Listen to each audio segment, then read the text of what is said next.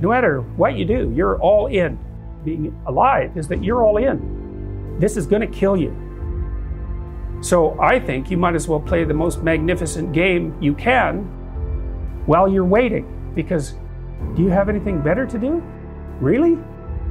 Why not pick the best thing possible that you could do? Why not do that? Maybe you could justify your wretched existence to yourself that way. I think you could. That's what it looks like because you're more powerful than you think. Way more powerful than you think. I mean, God only knows what you are in the final analysis. You're blind to your own weaknesses, but you're also blind to your own strengths. The answer is right in front of you.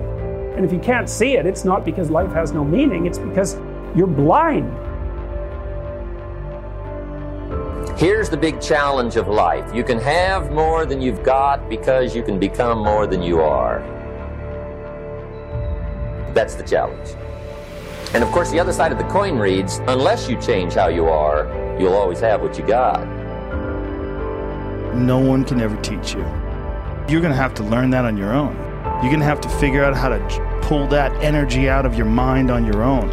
It's a, a grind that you have to start and finish on your own. If you keep on attacking something, nothing wants to stand in front of anything that is relentless. Nothing. Why not you?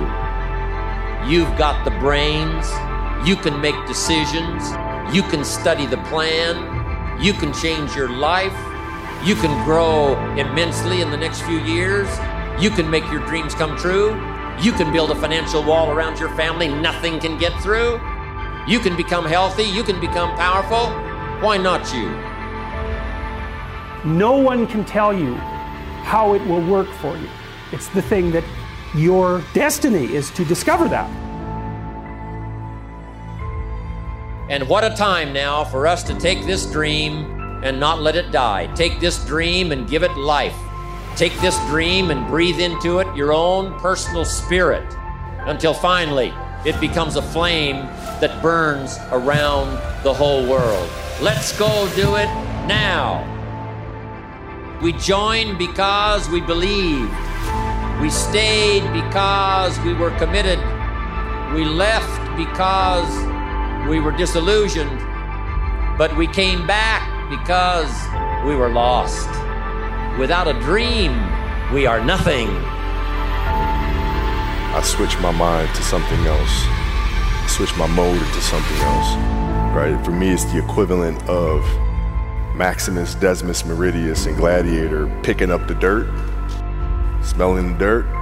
It's go time. Right? So that was my mental switch. It was like an actor getting ready for a film. You got to put yourself in that cage.